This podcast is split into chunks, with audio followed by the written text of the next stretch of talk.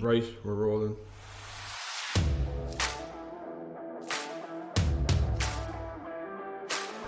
On this podcast, we'll be talking about different areas of business and all things marketing. My name is Dave Doyle. And I'm Dave Alton. This is Social Antics, another marketing podcast.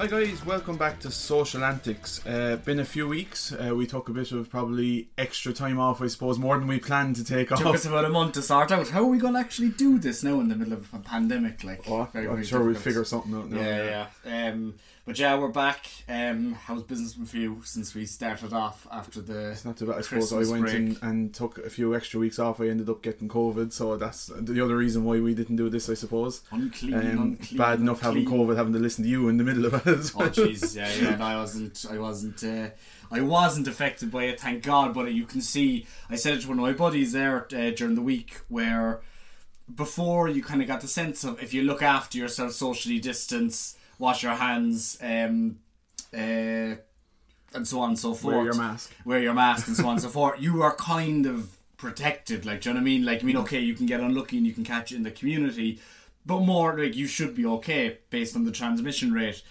Now it's like if you go down to the shop at the wrong time, Yeah. you're going to get it. Like everyone is just picking it up from places, and they can't even identify. Like a few of my buddies now were asked, like they got it, and they were told, um, "Oh yeah, where'd you get it?" And they were like, "We've no, no fucking idea." Like genuinely, like do you know what I mean? So it's a strange. It is. Look, it's, a it's out strange there, one. but um, but I suppose yeah. Look, it's been a it's been a busy few weeks for both of us, I suppose. Um, and that's the joys of us having you know this is not our, this is not our day job. Oh, we're not Um, getting paid for this now. I'm not getting any director's remuneration. No, no, no, no, no. Look good in your CV. Uh, so like, uh, yeah. So we've both been busy in day to day. Like, how how has things been going for you in in teaching? Um. So even though I was teaching last semester, I kind of it was kind of sporadic. Whereas the second semester is when I tend to do the most of my the most of my um the most of my teaching, and um it's a catastrophe. There's no two ways about it. Like like it's turned. The best way I can describe it is that it's turned what was a very very relational process getting to know the students, understanding what they're interested in, building examples around that kind of. Well, I, um, well, I've been in your classes and we've done guest classes, and as you said there, like you know, you're you're throwing stuff out to the class. There's a co- it's a co-production, right? Um, it's a performance from you as the lecturer, but ultimately it's a co-production. You need to feed off them, and they then ultimately the whole point is that they, they feed off you and they and they um, and they learn stuff, and importantly they feed off each other.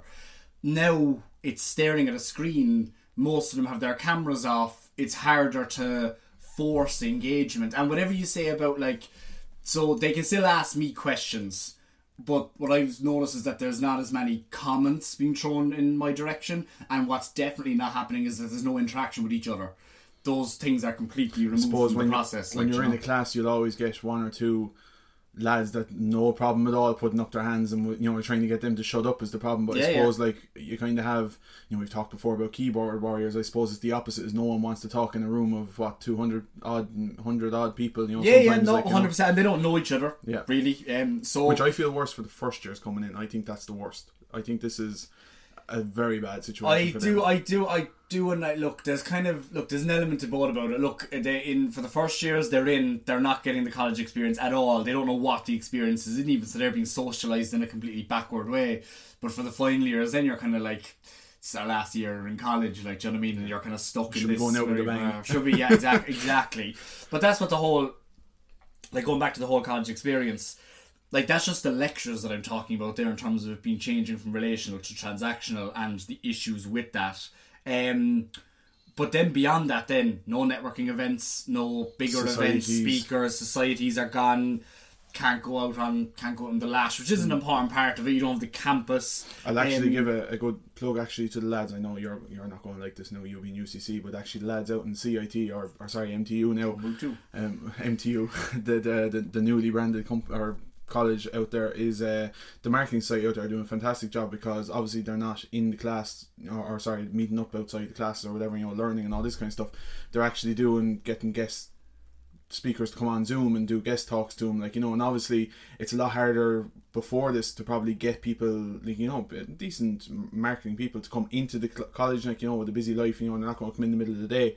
So now they're actually probably getting really nice uh, names come in and talk to them, like you know, but because it's in the evenings or it's during the day on Zoom and stuff like that. But they're doing a fantastic and that, job. And look, and look, that make look that makes sense. Like it does open up other opportunities as well. Guys who would have been harder to get a hold of, like even in the in my own the program that I predominantly teach into um, there's a part of that program which we call the capstone, which is basically a strategy case study around a particular industry. This mm. year was the airline industry.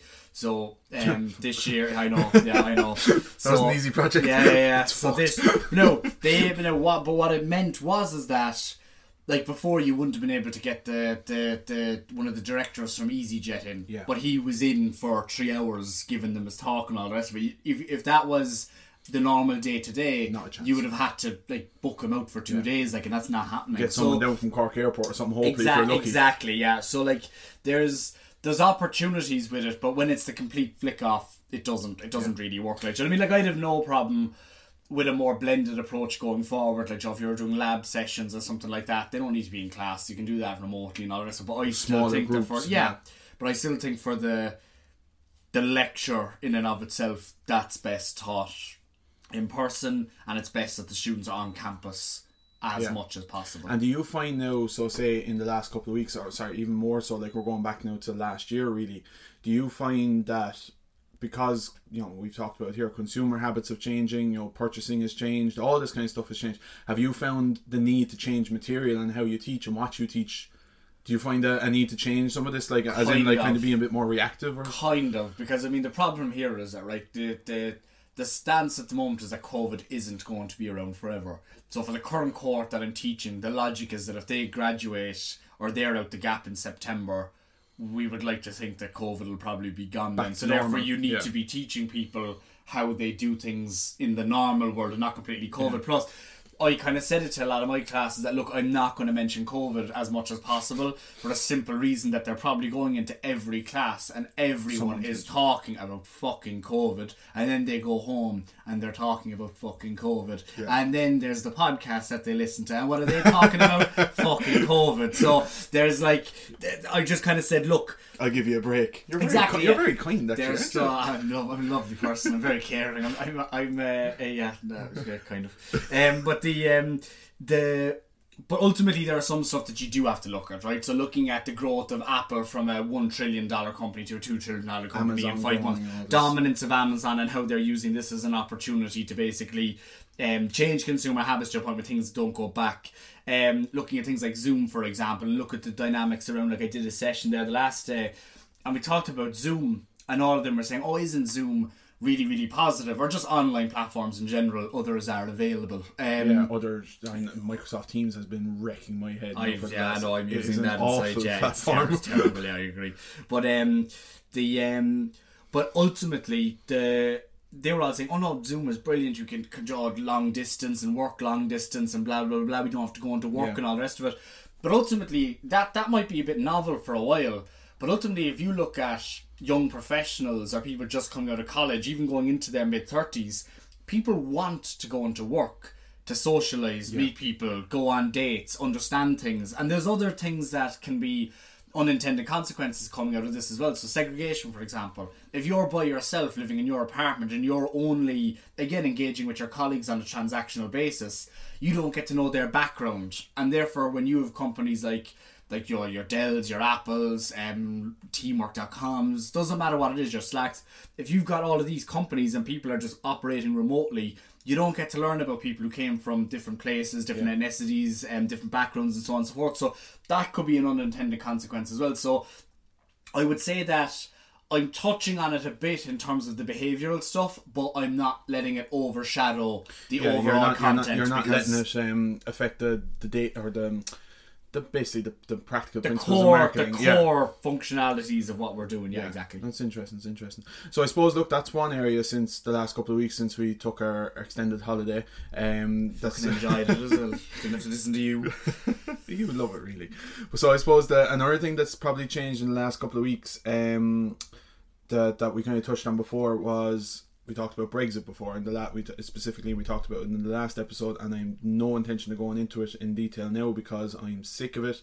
I'm you know hearing about it on a daily basis in work. Um, it's we're in the thick of it now, like you know, and it's basically up shit creek without a paddle. Um, I think you know across a couple of sectors, really, like you know, we talked about in the last episode that it's going to affect everything from consumers buying. We had it a couple of weeks ago, wasn't it? Um, was it Currys or someone? Do you know people are buying off the .ie address Yeah, and it's yeah, coming? You know, they're being charged import taxes when the delivery driver turns up to the door and all this kind of stuff. So I think, look, it's it's going to be a good few months, if not a year or more, of teasing this out and seeing. What I don't happens. think people know. Like, you look, I, I, I have two web projects at the moment now that I'm working on, uh, building websites from scratch uh, for retailers. Um, looking to look if you look at size retailers, one of them is probably five, five, five x, or um, one of them is probably five mil, and the other one is a bit higher. And we're looking to basically take sixty percent of that revenue and bring it online, essentially, or add it to their to their current base.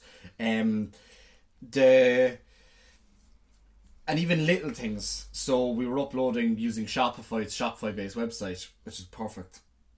But even trying to work out from a user experience, what's the import tax?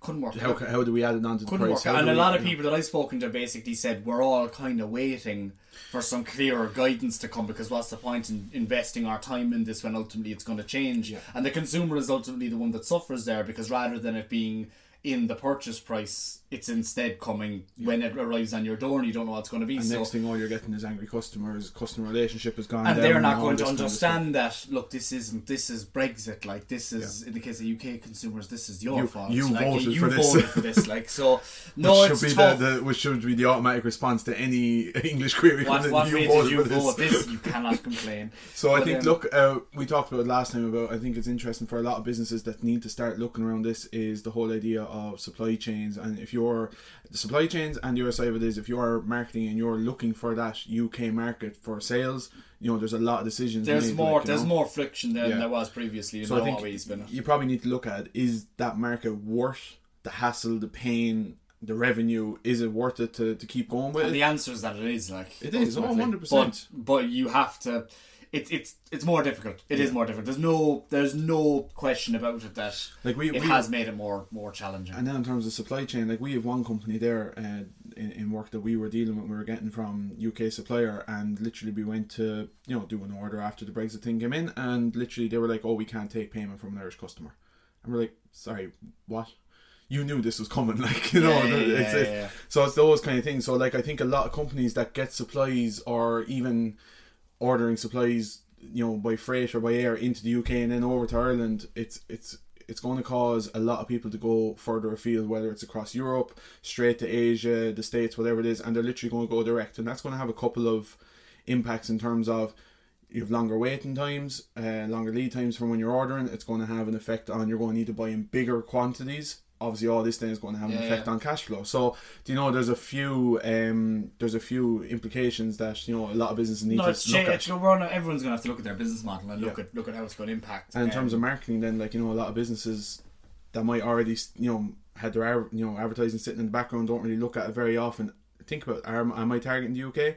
Am I still paying a massive amount to target the UK? Do I need to turn it off and, and make those decisions? Yeah. You know, so uh, yeah, we'll see how that goes down the line. Other big bit of news, I suppose, is we've talked about, as you referred to him, the Orange Man uh, over in the states Oh, is gone. Gone finally, Jesus Gone. Christ. Hasn't I popped know, his head I know, up. I know. I was taking the piss in the last like few episodes, going like, "Oh, isn't it great that he's gone?" And all the rest. But my God, did he go out with a bang?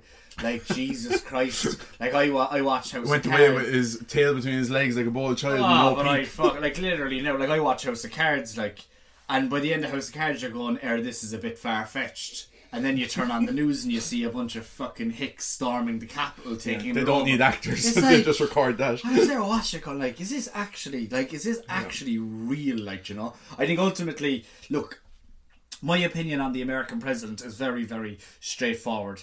They need to be dignified Yeah. and not start wars for any reason. And even though Trump, okay, he didn't start any new wars necessarily, he basically started a civil uh, war for Yeah, want of a internal war, internally. yeah. Yeah. So like, so I think there's going to be a huge amount of work for the Biden administration in terms of one healing the relationship with the European Union because at the moment, from what I can see, like uh, the US was a superpower. People look to the US for our guidance. What should we do here? People are looking over there now, going, "Not if uh, this is a basket case. Like, what the hell is going on in your country?" That's not easily fixed. I don't think. I think that is going to take a lot of work and a lot of relationship But you building. can see it like he's he started straight away. He came in and what signed twenty odd orders straight away. You know, getting them back into the Paris Accord, back in with the World Health Organization. You know, all these mending relationships around the world. That He did, but like at the same time, if I was the leader in um, in Europe, say I was Merkel or something like that, I'd be kind of looking, going, okay, Biden is there now; he's going to last say four years. Um, Kamala Harris is not going to get elected because she's black and she's female, and that sounds terrible, but that's what that's what said it is. that, I didn't. But that's what it is. America, if you Trump got seventy five million votes in the election, there is a very there is no chance that the US are. Um, or what you want to call it, educated enough to elect a I, th- female I think she president. will. I think I think the next four years is going to be a highlight on her to to be lined up for four years. And I, and I and I hope that that is the case if she's obviously good. Um, I don't I Obviously, don't yeah. know a huge amount about, about her, but like I mean, the problem is is that if you look at the amount of people that voted for Trump, and I'm not saying they were all the kind of people that stormed the Capitol, but if you've that level of dogmatism towards someone like him, then it's going to be very very difficult for that metaphorical glass ceiling for um, either a woman to become president, never mind a black woman to become president, and that's just like that sounds bizarre because it wouldn't happen in like Ireland, for example. Well, you know, I'm not saying that Ireland isn't the problems, but I mean it's not as deeply entrenched as it is in the US.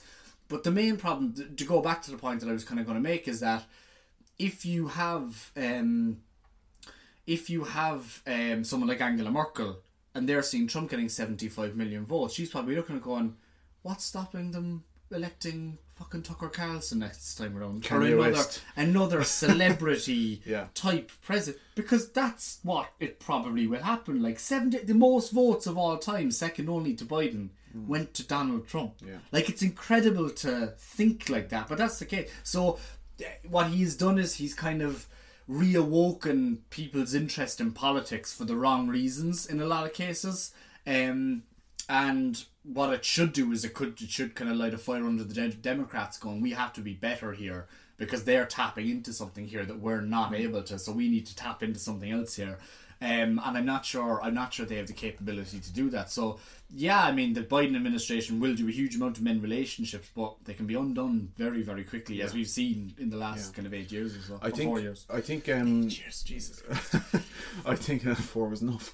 I think um, what we've seen, I think in terms of you know how they the administration have took to social is definitely gone back to the days of Barack Obama. You know, it's back to that friendly, keeping people updated. We're putting out videos, putting out nice pictures every day.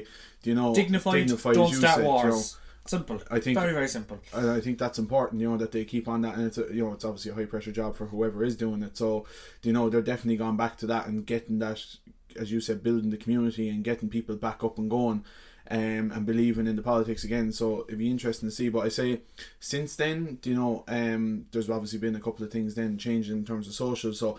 I, I actually I, I didn't actually mention I was going to say this it just popped into my head there. What did you see the whole thing with Bernie Sanders? Oh, genius! Absolute genius. The internet is fantastic. Like the internet, like I hate the internet, but it's also the best place in the world. Like when you get things like that, it's Do genius. Do you like, think right because we've seen you should probably explain to the audience what you're talking about? I'm talking about the Bernie Sanders at the inauguration looking snug with mittens, and they basically cropped him out, and he every company in the world has basically put him in some sort of a photo. Look, I think my opinion on this is there's, you know. This this will happen and it'll obviously shoot up probably more so something like this will go across America and then it'll filter over here in a day, you know that kind of thing, and we'll start doing it and then whatever it is. But I think when it comes to that stage that two three four days after and you're starting you know i'm just talking from a business point of view if then you're hopping on this bandwagon to, i hate that that drives me nuts like you know it's kind of it's too late it's done don't don't try and keep it going and you know But you all, that's what I saw. you have though, to be right? first to it like But you there's know. a lot of brands that were kind of self-deprecating about this as well, in terms of well, if everyone else is doing it, we have to as well. Yeah, kind of yeah. Almost prefacing it, whereas we know that this is Yeah. a bit fucking stupid. Do you know what I mean? Some of them did it very well. Lidl, I think it was, did a good job where they released like the Bernie chair.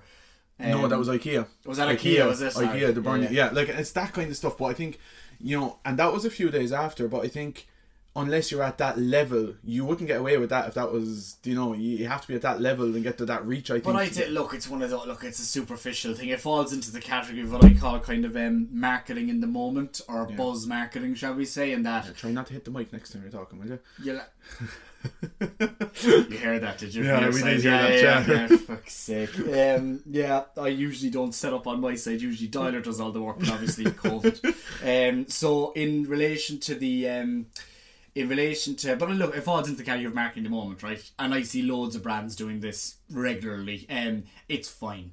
You don't build brand equity based on marketing in the moment. Well, Lidl have done a bit of it to be fair because they constantly do it. But when there's something this kind of global and everyone's latching onto it, kind of everyone wins at the same time. Do you know what I mean? Like there's no, there's no like do will IKEA sell a number of those chairs probably, but it's not going to be a game changer No, for them. no, it's a mar- it's a mark it's marketing the moment, and that's all it is. I just think fine. that businesses have to watch when they do these things. Like it's great to be one of the first ones to do it, but like if you know twenty companies in your network have done it and you're the last one to it, it's like unless you're going to outshine the rest of them, don't. Yeah, I I think wouldn't, like you know yeah. I think it's kind of a bit too late. But following on, look, we're talking about America. We're talking about the mess that is. Um, you know, we haven't mentioned. You know, haven't seen much mention around fake news, I suppose. Uh, but a bit of news that popped up for me in it was launched last week in America, and I think it's interesting. Is this idea of um, Twitter released Birdwatch? Um, I'm not sure if you came across this. Did you? starring who Dermot Bannon or something. Birdwatch, it? uh, Eco Watch. Eco-watch. no, what it is is basically it's it's basically an approach that lets users add notes to tweets that have gone out there that they believe to be misleading. Um, it's basically it's in its pilot stage in America. They're trying it out. It's to remove this whole idea of basically fake news. Um, um, I, I, to me, I think it's it's it's a brilliant idea. I think, but I think it's it's too late. I think, like you know, It's this. it's terrible idea. why do you The, think? it's the horse is bolted. Like Yeah. the, this is done. Like Twitter and Twitter aren't the main culprit here, but like I mean, if you look at um, I think that's right. I think what you just said there. I think Twitter is not the main culprit. I think what people have to realize is this is not Facebook, Twitter, Instagram, or anything. Obviously, look, they're the the cesspits that it happens on. But I think people have to realize that this is the news companies that are at fault here. Like you know, they're throwing out. Well, not re- well, no, not really. I mean, mainstream news and fake news are two, two totally different things, right? Obviously, Sorry, I should have said like media- opinion sites Yeah, or yeah, yeah, you know, of course. So amateur news sites. Yeah, yeah, yeah. So like, The, the, the, the, the, professional news sites sometimes are not much better. No, not much better to be fair. But I mean, the problem here is that look, we know from the data we know that um, fake news is seventy percent more likely to be retweeted, right? And therefore, Twitter wants this stuff trawling through their um, trawling through their um, trawling through their feeds. Because ultimately, if people are fucking enraged on social media, they comment on more things. That's more impressions, more opportunities for them to sell ads. That's what they're interested in. The idea that now the consumer is going to come up with a solution for them, i.e., we are going to report fake news, because fake is often subjective. So, what's to stop a load of Trump right wing supporters reporting mainstream news saying that it's fake based on this or based on it's a certain opinion? So, like, this idea that this should be on the consumer doesn't really fly with me, as well as that, too. And I don't know if you've ever used it, but like, take Gemma O'Doherty over here, for example, or any of the kind of right wing We done- we Looney done, what, Tunes. tw- uh, Twelve episodes now without mentioning her. I am sure we mentioned it before, but like absolute like so she, um, the amount of people that report her is meant to be staggering. Every single one report, report, report, report, report. And Twitter often there. come back and people screenshot it and go. Twitter goes, "Oh, this isn't a breach of our." Our um, our policy. So what is their policy in relation to fake news? Like how fake does it need to be before they take it down? So it's all well and good creating a platform for consumers to report things, but what do Twitter actually do? Like it took them four years to take Donald Trump off the platform. And- and- the and when they president did, of the United States was late. lying The last for four week years. The last week. So they left him up for what is it, one thousand seven hundred and something days, and they took him Being down the for the most last powerful man in the fourteen. world. like, do you know? So them coming out now and saying that they're going to do stuff. It's al- it's almost like uh, you know when they took him down. It's almost like look how good we are, but as you said, like way too late. Like you know, but they were trying to obviously do the good thing, and when he's going out of office, it doesn't matter. He has no control over them. Do you know? It's, No, it's there needs to late. be a full rethink of all that. The polarization, um, hate speech, um, fake news. It's th- th- clearly Facebook and Twitter. These guys aren't going to do it themselves. It needs to be political in terms of you need to have this. If you are a media company, which they are, you need to control in some way, shape, or form, in the same way that the New York Times do, that any on um, that any um, print media does. You need to have some way to filter the type of content that goes viral on your site. I think we noticed it a lot. Um, I, I definitely did uh, when the inauguration was happening. The last couple of days of the the Trump nightmare was any tweets that were going out. It was actually labelled with uh, something like "This is from an official government page" Yeah, or yeah. something like that. You know, we're Yeah, noticing. yeah. But Twitter on the back of this birdwatch thing, they released a, a statement basically saying, "To date." We have conducted more than 100 qualitative interviews with individuals across the political spectrum who use Twitter, and we received broad general 100? support.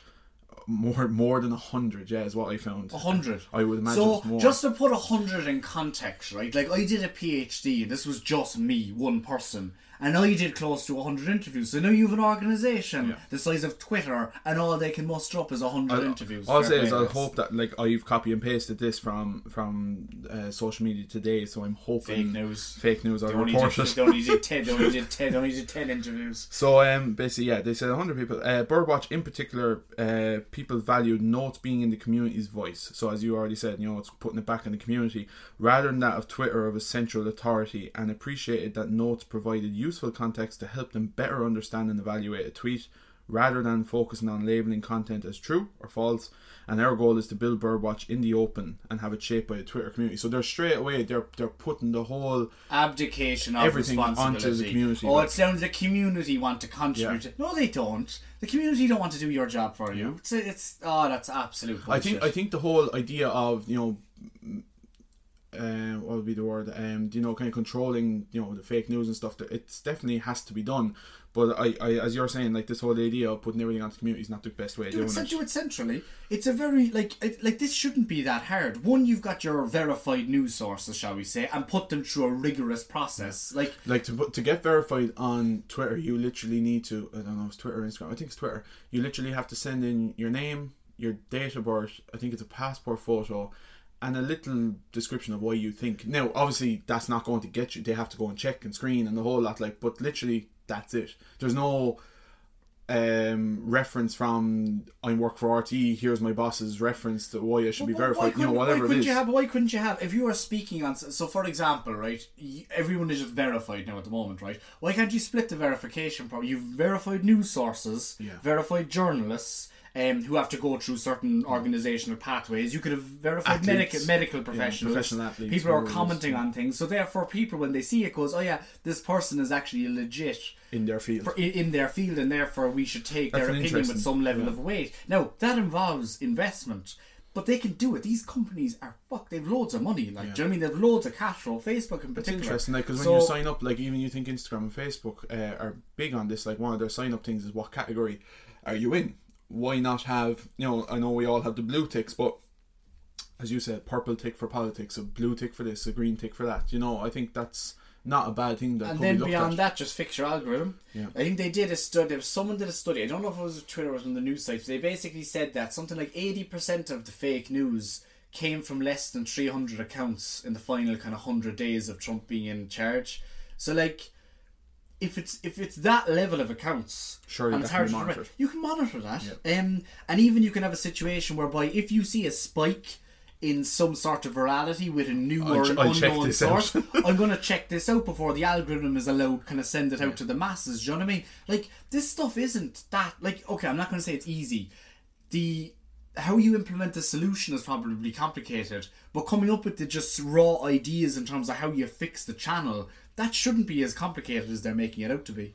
I think so. I, I also found that, um, and we've talked about this before in terms of social media use and where you get your news from and all this kind of stuff.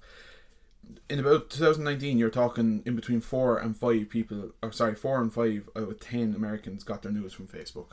So basically, if we look at, you know, we've talked about just there a few minutes ago about social media as being the rapid spread of any information, it means basically anyone can access it. I think it gets to the stage where there's a fine line between credible sources and opinion pages. You know, we've already kind of mentioned that. 100%. Do you- 100%. And actually, I suppose, like, even think about your job. Like, is that do you find that popping up? Like, you know, uh, a student hands in a project, or someone's doing a bit of PhD or research or anything like that. Do you have to kind of guide them on don't don't go over here, get your news, or, or your research or your statistics over here? Well, yeah, I mean, you have no like. I mean, there's verified sources, Yeah. and then there's a le- there's there are there are different layers, shall we say, in terms of the verif. So, like, I mean, for example, right, at a very very basic level, get your sources from the Star, or not or don't don't don't don't get your sources from the the Sun and the Star. Jesus Christ Almighty, week one back, everyone. But um, get, get obviously the credibility of your sources Yeah. kind of determined. But then even you go even deeper again in terms of is the Financial Times a legit media source? Yes, it is, but then make sure you can verify that then against maybe an academic journal. So, like, I mean, Yeah. and a number of academic journals, and then there's different layers of academic journals one star, two star, three star, unpublished, and so on and so forth. Because So, I imagine with a lot of like, probably even first years, look, they're not educated in terms of uh, you know writing, you know, big projects and all this kind of stuff. You probably would come across.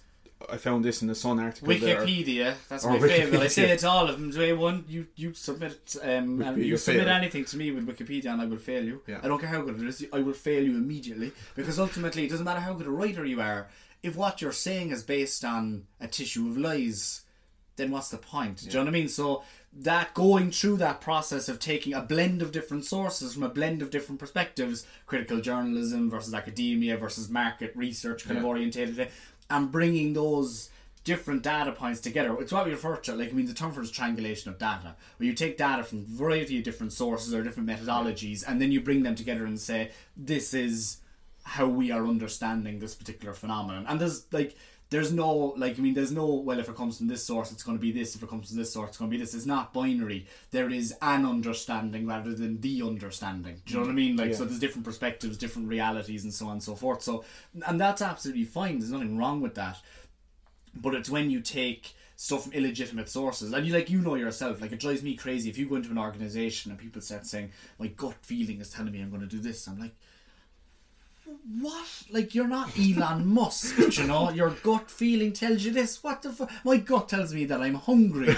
Like you know, you have to make your decisions based on insights and data. And if you and okay, sometimes you can come up with something creative, and that's not all based on it. But ultimately, there has to be some degree of understanding there in terms of what the consumer is going to react to, what is trending at a particular moment in time, um, verification of your product, whatever it is, you have to base your decision on some degree of um, on some degree of research. And again, in an age where everything is very very fast, things like critical critical journalism are starting to die off very very slowly. I think that's in, uh, and what you said there. I think it's interesting also to say that like you know a lot of these sites they make their money on traffic, you know, and, Yeah, and yeah. ads and all this kind of stuff, and you know they just want people on their website. They don't give a shit what you're reading. They just want you on the website. So I think it's important to say that when when these kind of critical sites or you know amateur news sites or opinion blogs or whatever it is when they need to pump out something quickly so that it'll be the first on social and get spread you know that is a digital marketing executive trying to keep his boss happy by getting people on the website One hundred percent. There's there. I, I know for a fact that there are some companies that hire in executives, journalists, bloggers. That there's, sitting a, at there's a blurred line between all of them these days. Um, and like their job is when you get this much engagement, then you can stop working today. Yeah. It's not based on hours, it's based on pure raw engagement. You know what I mean? Pumping, pumping, pumping. So there's um and then it shows you that you have to have a huge amount of respect for journalists that do critical investigative work. My next paper is out in two days, do you know? Absolutely. Like it's it's it's um it's an art form and it's a skill which is very much underappreciated. And we were talking about it with Jonathan Healy before the um, before the um, before the break. And again, the idea of that investigative journalist, it's something that is harder and harder to come by, and it's one of the most important things. Like we saw it even with um, um, for our, our Mexican listeners, you probably wouldn't have heard of this, but like Mark Tighe and um, uh, Paul Rowan, I think it was, released the Champagne Football book before um, before Christmas, basically castigating the life and times of John Delaney. And again, that was something that it was an insight into a really important institution in Irish society and culture, Football Association of Ireland.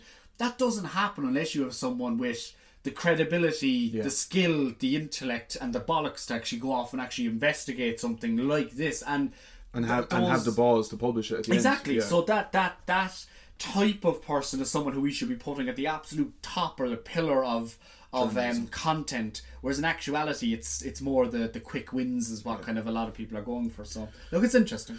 it's interesting. Um, anything that's popped up, I suppose, over the last couple of weeks for you? Um, so the obvious one that we probably have to mention is Games GameStop. Um, Oh, if. I hear anyone else go, "We're going to the fucking moon" one more time, um, Yeah, Did so you jump on the bandwagon? Did you? No, no, I don't. I don't. Now, for all of our listeners, I am not a stock trader. I do not profess to know This is your a huge disclaimer, amount is about that. This is basically this is basically it. Yeah, I know a little bit about it, but not enough to be No more than credible. me, anyway. So basically, fa- like this is fake news essentially in terms of I wouldn't have a tick next to my name for understanding the stocks in my new Twitter utopia. But basically, there's a load of day traders, a number of investors, basically fighting back against Wall Street. A lot of Wall Street um, hedge funds have shorted a number of what we call probably traditional stocks, GameStop, um, or GameStop, GameStop, um, AMC Entertainment, stocks that they basically bet on that are gonna fucking go through the floor. Basically, this limits these companies' ability to raise capital, which puts them in jeopardy. And basically, a lot of um, Reddit users, which fall under the kind of domain of um, Wall Street bets, basically said, right, they're all all the hedge funds are after shorting these particular funds. Therefore, we are going to pump those funds by buying a load of stock. That inflates the price, which means that the short doesn't work effectively. It's the opposite effect of that, which means that these hedge funds are on the hook for billions and billions and billions. Now, I love seeing Wall Street getting screwed. I love the people, power to the people stuff, and all the rest of it. Um, however, there is also something that needs to be like this is gambling ultimately, right? Uh, the majority of people who are engaging in this activity don't know The outcome. what don't know the outcome and how this is going to go. And ultimately, right, if you bankrupt your hedge fund or whatever the whatever the case may be, and then you stick, because ultimately a lot of people are doing this so they can get a return, right? Some of them are doing it for the movement and the anti-capitalist stuff, but ultimately there is a goal Safe of bet, getting money yeah. here out. If everyone then starts withdrawing their money, that's not how stocks. Then the stock collapses. Do you know what I mean? So like the.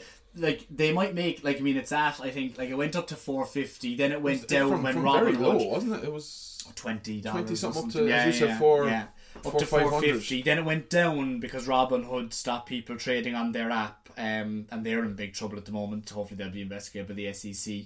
Um, but then um. Uh, then the stock went back up to I think about 350 400 it was this, um, it was this morning so like what they're basically waiting for is a squeeze when the hedge fund guys have to either reinvest the capital to keep the price high and that spikes the price even higher or they don't and they lose their money so like there's um there is very much a situation here where the hedge funds are kind of going to lose either way but I don't know where the real winner is on the other Yeah. side either do you know what I mean like um for But the you- individual for the group yeah absolutely But it's not just like you know um, something that's happening, as you said, over in Wall Street or in America, and no one's really talking about it. Something that's happening privately. Like this is seriously blown up in terms of news, and everyone's talking about it. There's memes all over the place. oh it's brilliant but it Bernie, shows, Bernie it shows Sanders put up a tweet something about basically delighted Wall Street's getting the kick in the arse. Yeah, he said yeah. he said it's corrupt. Wall Street is a shot, but it. But to be fair, he has a point. If Yeah. you have it, like, look, AMC Entertainment, all the cinemas have been closed for the last fucking year, right? You've got GameStop, obviously a struggling business in terms of physical retail, in terms of the gaming world, which is one of the most quickest, fastest paced industries in terms of digitalization. Everyone's just buying that there online is. now. Yeah. Um, you take these two industries, you shouldn't be able to pump the stock because they're not worth any. Do you know what I mean? They're worth something, but they're not worth a huge amount. So it's an overinflated market that ultimately needs to crash, and that needs to land somewhere. Um, it- Joe, that that that that that burden just doesn't disappear. Like, do you know what I mean? So it's uh, there is a logic to what they're doing in terms of the movement and screwing over Wall Street, but I'm interested in what's the end game here. Do you know what I mean? And it kind of it it like there's another spike at the moment, which is a, a Dogecoin, which is a cryptocurrency. That that coin is called a meme coin, and that basically means that the coin was created by its original founder as a joke.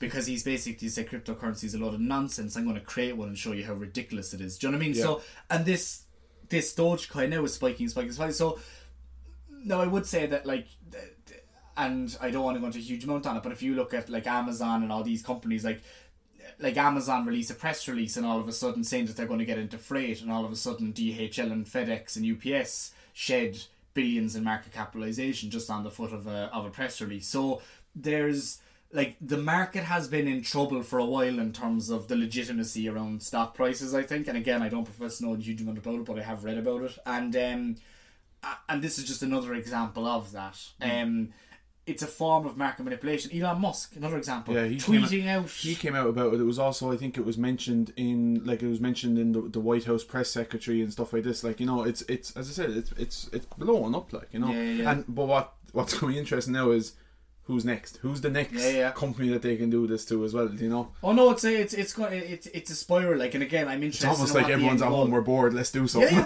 that, but that, there is an element to that as well. And with the likes of these apps, like your Robin Hoods, where before you'd have had to go to a trade like Fidelity or something like that to help you with your with uh, a brokerage to help you with your investing. Nowadays, it's just go on Revolut, go on Robinhood. I want to invest in this. Two minutes, you're, you're in. Like, you know, I mean, you're a day trader. So there's it, it it's it's it's it's an interesting dynamic, and I think you're going to see more people getting into it. More people are going to lose money. A lot of people are going to win money. Winners and losers and all these things, right? And that's essentially what's going to happen here. But it's only been going a few days, so I suppose we'll you know we might come back to it next week if there's been any more developments. Yeah, it's interesting. It's going to be interesting to see how it ends. How it comes to a four. Like do you know Someone what I mean? It's has gonna really press the red button somewhere. Yeah, yeah, yeah. And there was a Wall Street like hedge fund manager on like I think it was CNN yesterday. and He was actually crying. It was fucking hilarious. It was like fuck you, like you capitalist scum. Um. So one other thing that I think is just just of interest more than anything else, I just saw it and kind of bring it back from uh, going away from the macro kind of world movement problems that we've solved. You're bringing it back to kind of Cork, hour. Yeah, bringing it. No, no, no, bringing it back, bringing it back to proper marketing. So I think it was interesting is that Diageo have basically gone off and they've created an internalized proprietary software. Um, I think it's called something like Catalyst Analytics. And basically, what they've said is during the lockdown, this has allowed them to increase the value of their sales for the off license for the on obviously the um, the at home consumption market and they're basically saying that when we look to understand our um, off license market or kind of pub market or stuff like that, we didn't actually have the analytical capability to, or no company did. So therefore, they're after building this proprietary software, which basically combines macroeconomic data and behavioral consumer data um, to understand behavior and then that impacts upon obviously their product development um, their stocks their supply chains and then obviously their marketing as well. So i think it's it's interesting 'cause i think we mentioned this a number of um, a number of months ago where the the on premise or the on site um, analytics still isn't very strong relative to the digital side of things obviously where you can measure click-through rates and conversions and attribution and stuff like that. So i think that's very very interesting in terms of how is that going to develop over the next kind of 10 years um, and is there going to be a company that takes that data and uses it or is there something that we can do to um Oh, someone is like Cambridge something- Analytica, is it? kind of well something like that but even but even data. just as a small like i mean so one company that i'm working with at the moment and we've got a huge amount of data so you've got all the online stuff but we also have like um tickers on the door so we can measure footfall Okay. um scanners outside to make sure that we can measure the amount of footfall outside the shop and the conversion in terms of the amount of people that are coming people are looking so, so we've got a huge amount of data we use um, Tableau as a means of um, kind of visualizing that data. Mm-hmm. But like I went and looked to see is there actually a marketing tool that we can plug all this data into and spit stuff out to us and combining it with marketing. There wasn't anything really there that I was kind of happy with. So I think this is a huge space that could be disrupted and that's the the the physical purchase consumer behavior insights and analytics and stuff like that. And not at a, at a macro level which we have but at a kind of a very very micro level for your business that you can combine a hybrid of your online data versus your offline data as well. Actually, just on me there when you were talking about the you know the drinks company in Diageo, we kind of a few weeks ago we mentioned um, or a few episodes should say ago we were talking about um, the the alcohol zero and stuff like that, um, or you know like Guinness Zero and all these kind of companies. I wonder, like they were, they were on a trajectory basically to increase sales, record breaking for you know. I wonder has that gone down because like the real need for you know the, the the majority of the need for these alcohol zero companies was in the pub, people driving. You know, people are at home now, so has the demand for all that gone down? people may be getting healthy as well maybe there's an element there is Yeah. an element to that as well not, not health as such as another there's another kind of a there's another Sorry, kind of to- totally off topic, just popped into me. No, it makes sense. Like I mean, so the data that Diageo said that their overall revenue is up, and they basically expected a four percent drop. Um, so and this is based on this behavior, which Oh, allows to control stocks. and yeah. So, so like there's, it's it's it's it's it's interesting. Um, the way it's going. Like I mean, what you were saying there in terms of like businesses made plans, new product development, so on and so forth for certain behaviors which no longer exist. Yeah. Like I was listening to a guy, um, a couple, couple of weeks now, at this stage podcast. I think it was might have been Dave McWilliams' podcast, but he was basically saying that like all of the big data analytics that we would have had going back years and years and years, that data is fucking useless Yeah. because behavior has basically been blown out of the water and it's completely unprecedented. and no one knows what behavior is going to be like. Yeah, we have vaccines coming. Yes, we have you know a, a light almost at the end of the tunnel. but no one knows yet what the behaviour will be And- like and- out of that. Our business is going to leave people at home. Yeah. Are there, you know, are we going to have big amounts of people back in shops again? Are pubs going to be back open to full capacity? Our people, yeah, You and know- people have gotten used to things like you know ordering those make it yourself packs, for example, rather than going to the supermarket. That's something that people are enjoying. Will they keep on doing it? So no matter what you think is coming, we we can we still can't predict It's a certain amount yeah, of it. yeah. it's So yeah. it's interesting. But look, we'll wrap it up there. Um, I think uh, you know, good to get back on. I suppose the podcast. Uh, we have plenty of plans coming down the line. Um, you know, uh, we've guest speakers actually coming up. Uh, we've gotten some great emails. we? We do, we do. I didn't tell you, did I not? No, I missed the meeting. we got- we've actually given we've actually been given uh, some great suggestions for guest speakers. Uh, so keep those coming in if there's anyone else interested. But we have those coming up over the next couple of weeks. And uh, thanks very much for listening. Best of luck. Yeah, see you later.